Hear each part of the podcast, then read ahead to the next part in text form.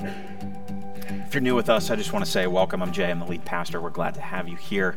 And, uh, and for those of you watching online, I want to say welcome also. We've been talking the last few weeks about a Christ centered family, about how this is us. And, uh, and, and what that looks like as, as a Christ centered family, as, as the church.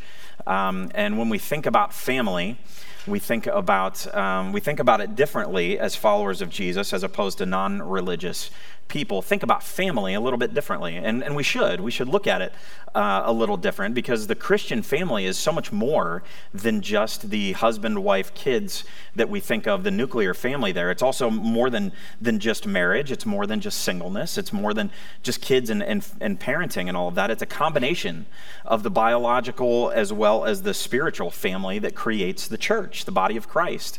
Um, but the way that we approach these things matters. The way that we think through these things matters if we're approaching them from a biblical standpoint. And it's because the structure of the church is really built around relationships, isn't it? And relationships affect everything.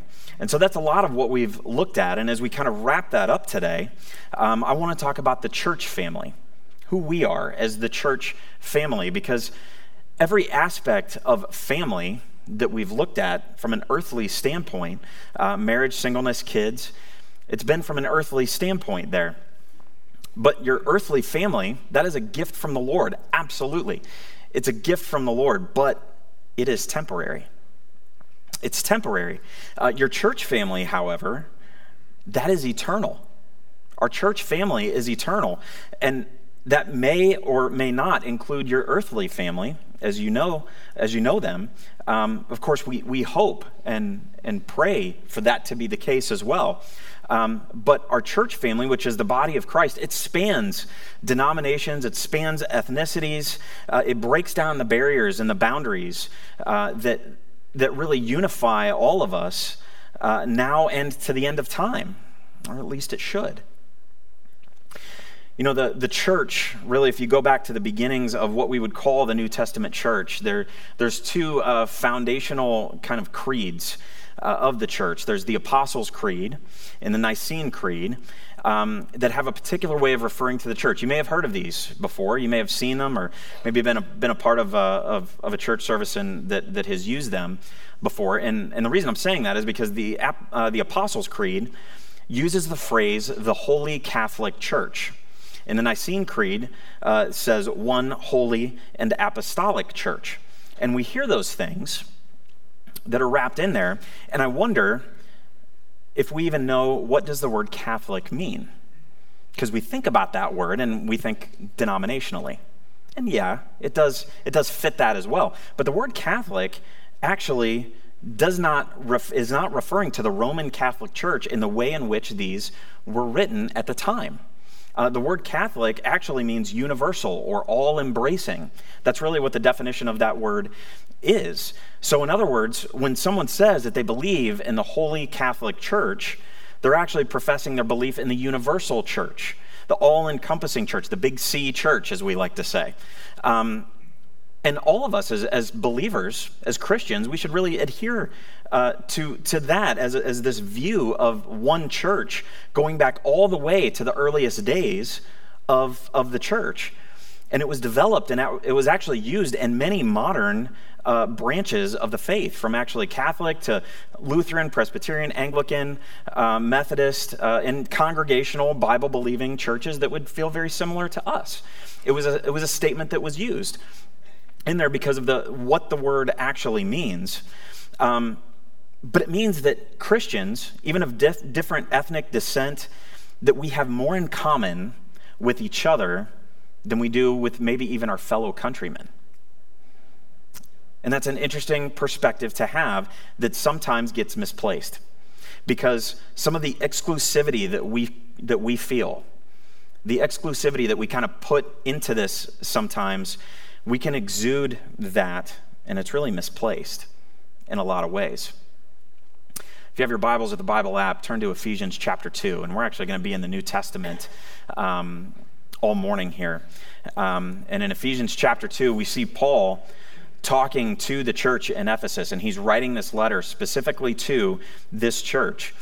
And I want you to see what he says about the church, because that's really what we're going to be talking about here today in many ways is the church as a whole, the big C church. And here's what he says.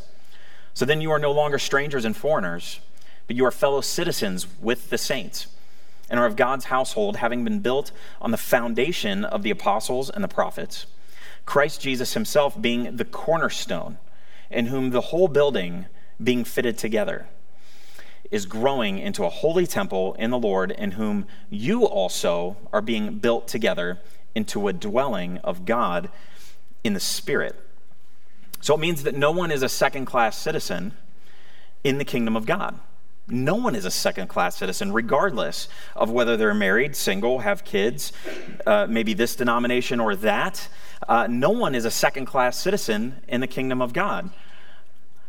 So that means the church, right? When we're talking about the church, that the church can do significantly more together than we can apart the Big C church, we can do significantly more together than we can apart. And if there's any big idea that I want to talk about for today, this is really it. So we're all from Ohio, or at least most of us are that are here. And we see the church. I don't know if you're like me, but sometimes I see the real big capital V, and my brain just goes to the Ohio State University. The Ohio State Buckeyes. I hear that, amen. Um, and you know why that resonates with us, though? You know why that resonates with Buckeye fans? Because anywhere you go, anywhere you go, regardless of background, ethnicity, a personal preference of where and how you watch football, um, whether you watch it at all, even just a little bit, if you're from Ohio, you get that. You understand what that means. And the commonality of the fan base of the Ohio State Buckeyes, it brings people together. It really does. It brings people together, even on a global scale, in many ways. Um, it's funny, I was in Florida last month, and uh, Val and I were at a, a restaurant we were just a seafood restaurant. This wasn't even a touristy part of Florida necessarily, but we're at this seafood restaurant, um, and just the two of us are sitting there, and I wore a Buckeyes hat. I'm sitting there, and, and, on the other side of the room, there's a server that's like, other side of the room, looks at me, and they're like, And I'm like, you know, you got to throw it back. It's, it's just, I mean, and you're like, what in the world? You know what I mean? Um, everybody gets that. And this is way bigger than that. That's the thing. This is way bigger than that. This is more significant than that. And it lasts forever. When we're talking about the church that crosses all of those same boundaries and then some. And we forget that. Look at what Paul says about unity to the church in Corinth. As he's writing here in 1 Corinthians chapter 12, he says, In fact, some parts of the body that seem weakest and least important are actually the most necessary. And the parts we regard as less honorable are those that we clothe with the greatest care. So we carefully protect those parts that should not be seen, while the more honorable parts do not require this special care. So God has put the body together such that extra honor and care are given to those parts that have less dignity.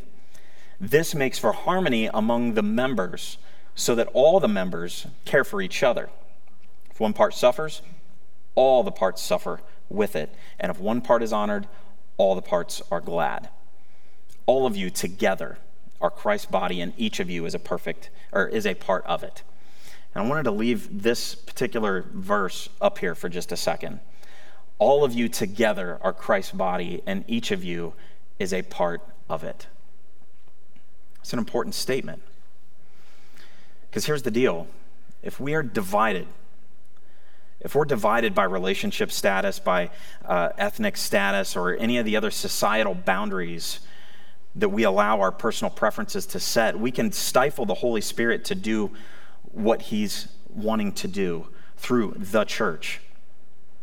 So when it talks about being a member, talks about membership in the body of Christ, what's it talking about here? Because I also want to talk about that from, from a local perspective when we talk about membership. So, what is, what is membership all about? Why, let me ask it this way why is church membership important? Why is church membership important? Let's ask this question. Because let me tell you what, let me tell you what it's not. It's not about Um, it's not about the rights that we have. it's not about the, the perks that it gives you. It's not about the t shirts that we get to wear, which are all great and cool.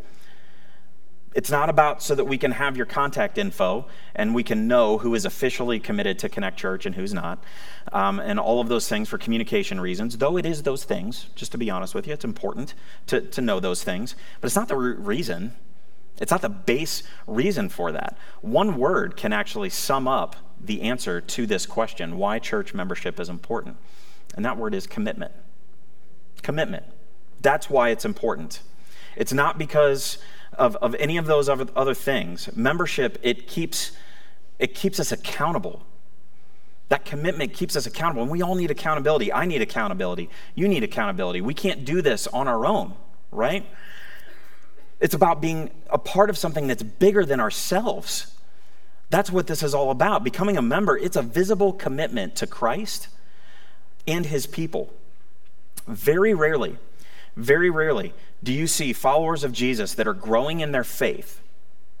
Think about this for a second. Rarely do you see followers of Jesus who are growing in their faith, who are not committed to a local church or have a local church that they call home. Why? Why is that? Because the Christ centered unity that you have with other believers on a consistent basis, that's missing from their life because we can't do this all on our own. If we don't have that Christ centered unity with other believers on a consistent basis, it's going to be really tough for us to grow as followers of Jesus. We need each other. It's as simple as that. We need each other. Everyone here in this room, watching online, as part of the church and also as part of Connect Church, we need each other. This is a covenant with the Lord. We're not meant to do this alone. Committing to a local church is committing to God's plan. It's as simple as that. And a majority of the letters that make up the New Testament that were written, they were written specifically to churches who had people that belonged to that church. They were a committed body of believers. We've read from three different letters today. We're going to read from another one here in a minute. We've read from three different ones that were written to specific churches, to specific believers that were there. Um, if, if you watch my uh, on, on Coffee with Connect on YouTube, it's on uh, Tuesdays and Thursdays at 9:30 in the morning is when they go live. If, if you want to be a part of that, I've gone through First and Second Thessalonians um, chronologically, or I guess sequentially is probably a better way to say it, but um, straight through those. And and those are also letters written specifically to the church in Thessalonica, and people that were committed there and were working on the mission of Jesus there. Listen, nowhere in the New Testament, nowhere in the New Testament do we see Christians just floating around on their own. Believers belong to churches. Believers belong to churches. We see that over and over again. And the global church, it is a Christ centered family, which means that we need to be committed to each other. It's not as committed to this building, it's committed to each other to be, to be a part of this family. And it's a family. A family doesn't let brothers and sisters wander around freely without support. That's not family. We need each other. Christians need each other, and Christians to be a part of the body of Christ, one family of God. And when it comes to being married, when it comes to being single, have kids, we all need each other. And this principle, it's a big key to the success or failure of the mission that God has called us to. Galatians chapter 3. So in Christ Jesus, you are all children of God through faith. For all of you who are baptized into Christ have clothed yourselves with Christ. There is neither Jew nor Gentile, neither slave nor free, nor is there male and female, for you are all one in Christ Jesus. If you belong to Christ, then you are Abraham's seed and heirs according to the promise. As Paul wrote these letters to the different churches, that he started, he kept this theme of a Christ centered family for the church. That's, that's really an underlying theme of everything that he wrote to all of the churches. You can see it in there. It's very clear in the New Testament that believers were meant to participate in the life of a local church and to not just be individual free floaters. It means forming relationships, it means sometimes it gets messy because it's people And we're all people, and none of us are perfect, and we all mess this up at times. So it's going to get a little messy, for sure. But it means sharing in the mission and service um, of the church, both local and global, on a global scale as well. Submitting to the discipline of the church, realizing that we need each other and we can do so much more together than we can apart is a huge, huge part of it. And it cannot be limited to this building and just to this congregation. Yes, we need to be committed here, but we also need to be committed to going out as well and working with other churches and all of that. We're all on the same team, guys. We need each other. As the church, we've got to look beyond our walls to the broader sense of it. And I'm, I'm thankful that we've been able to do that a little bit over the past couple of years, even with Mission Akron, working with other churches and some of those kinds of things. And we're going to continue to do that. There's some opportunities for some things like that coming up uh, even within the next month that I'm excited about and, and moving forward into some other things. But it's all for proclaiming the gospel to a world that needs to hear the hope of Jesus. It's why I believe so strongly in our missions effort of local, regional, local, international. That's why we're going to continue to do those things as we move forward. Take a look at this map here. I want you to look at, at how this is divided. We would be in the global north. According to this from a Pew Forum study of the 2.16 billion Christians, more than 1.3 billion Christians live in the global south. That's not us. We're in the global north. 39%. What does this tell us? This tells us a few things, right? First of all, it tells us that we are not the majority of the believers on the planet. We're not in that majority uh, you know, demographic there. Every tribe, nation, tongue, people, language, we can make a huge impact for the kingdom if we would have the Jesus perspective of radical inclusion. Really think about that. If we had that Jesus perspective of radical inclusion, listen, every human being, they want two things relationally. We all want two things we want love and we want acceptance. Deep down, we all want those things. And Jesus offers both. Jesus offers both. And you know what? The church should reflect that as well. Sometimes we do a good job at that, sometimes we don't. Sometimes we've got room to grow. And acceptance, that means that you are welcome, warts and all. We've all got some warts that we're walking around with. No doubt about it. But that means that you are welcome, warts and all. And that also doesn't mean that we look past our own sin.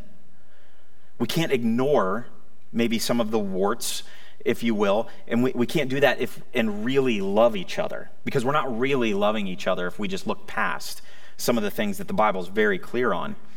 But none of us are perfect. No one should look past their own sin, absolutely. And we're not being a Christ centered family if we look past our brothers and sisters' sin, but we could also do that in a loving way. And we could also not ostracize people because of it either. Because as Romans 3:10 says, there is none righteous, no, not one. Nobody's getting it right all the time. So we can't act like we do. We need to approach it from a place of love. Look at 1 John chapter 3. Dear children, let's not merely say that we love each other. Let us show the truth by our actions.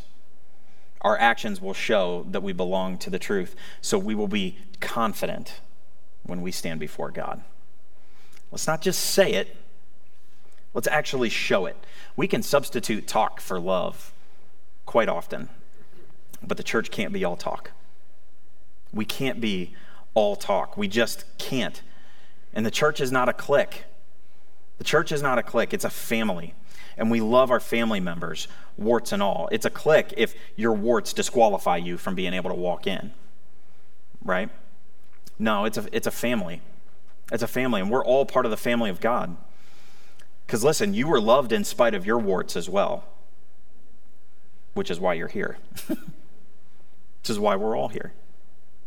So let me say it this way the church should be known for who we are for not what we are against. Who we are for, not what we are against. Think about the difference there. Think about the stuff you see on, on Facebook and the like. I would much rather be known for who I am for, meaning Jesus, meaning for people, than what I am against. Too many times it's the other way around.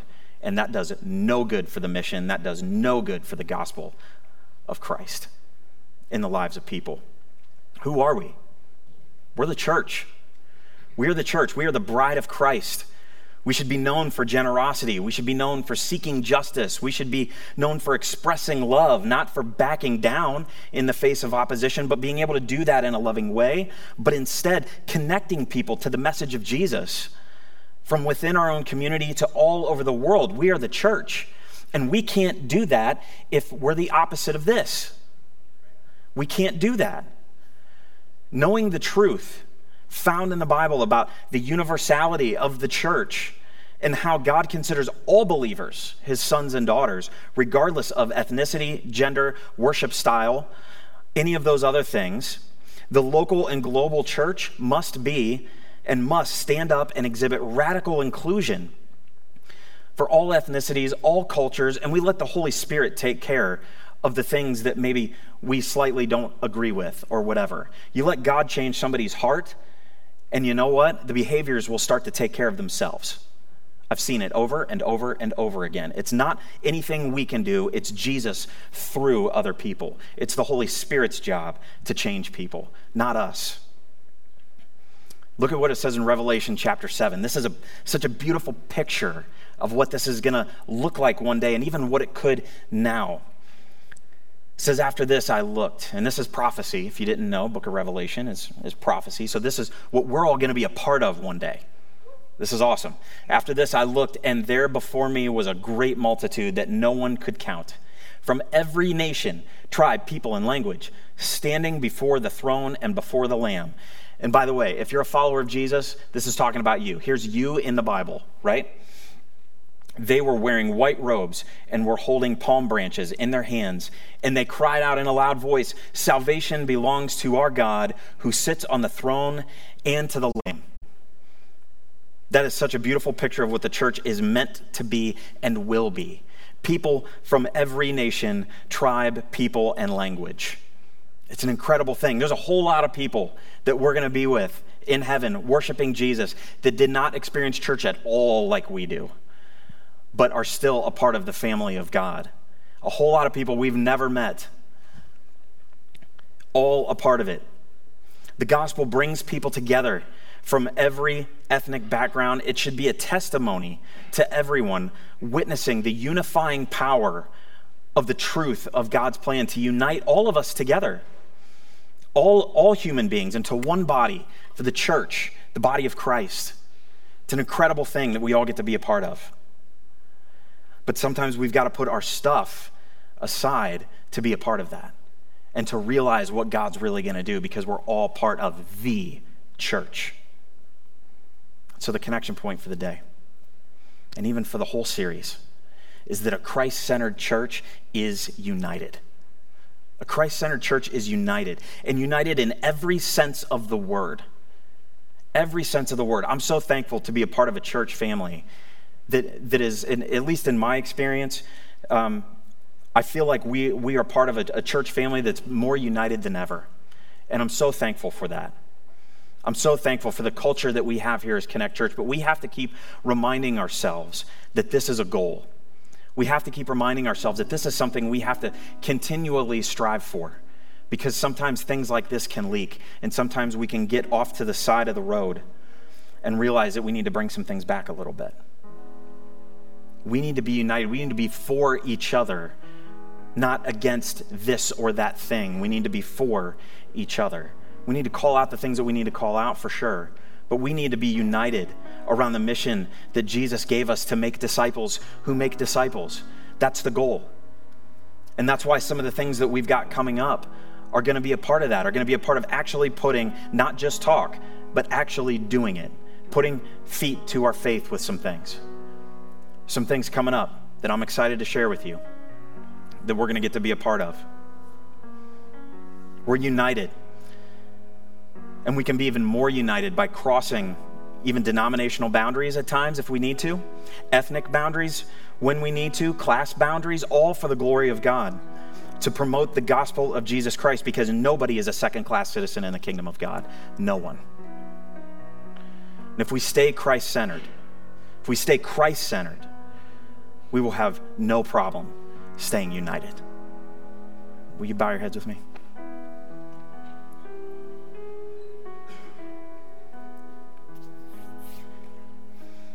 We need to be a united body of Christ. Unfortunately, there's people that have been have, have felt less than that, have not felt that, have been maybe hurt by people. And you think that that's Jesus or you think that that's, that that's God. Sometimes it's just sinful people who mess up. Sometimes that's us. And if that's you, let me just say don't, don't blame Jesus for sinful people's actions. If you want to know more about having a relationship with Jesus, if you need to give your life to Christ today, maybe you've been holding back on that. I want to just encourage you to maybe come to the orange wall or, or come find me after the service or, or, or someone else that, that can walk you through that, show you what, what the Word of God has to say. If you're watching online, you can comment right there We'd love to talk with you, reach out to you, and show you how you can know for sure that you're a part of the body of Christ, that you're a part of the family, because it is exclusively inclusive. It's exclusive in that Jesus is the only way, but it's inclusive in that everyone is welcome. And if you don't know for 100% sure you're going to be with Him in heaven, boy, today could be that day. Heavenly Father, I love you. I thank you so much that you love all of us regardless of where we're coming from, regardless of our past, regardless of the, the things that we've been through, regardless of the, of the junk that we're dealing with, God, that you love us no matter what. We're not getting it all right. Not everybody's getting it all right all the time. That's why we need you. Lord, we need to be united. We need to be united as the body of Christ. We need to be united so that we can make a difference in this world for you, God, because I believe you're coming back sooner rather than later. Lord, the signs of the times are so clear. And Jesus, we look forward to you coming back, but as long as we're still here, we've got work to do. God, there are people that are dying without you, that aren't sure where they're going to be going. Lord, help us to be the light. Help us to love and accept people and bring them to the foot of the cross as you call us to do as your church. Father, I pray that you would just go before us now, that you'd give us opportunities to share with people that we come across and run into. Lord, the opportunities are everywhere. Pray that we would take advantage of those. Help us to be united. God, help us to remember that, that we are all essential workers, that we are the church. We are your church. In Jesus' name I pray. Amen.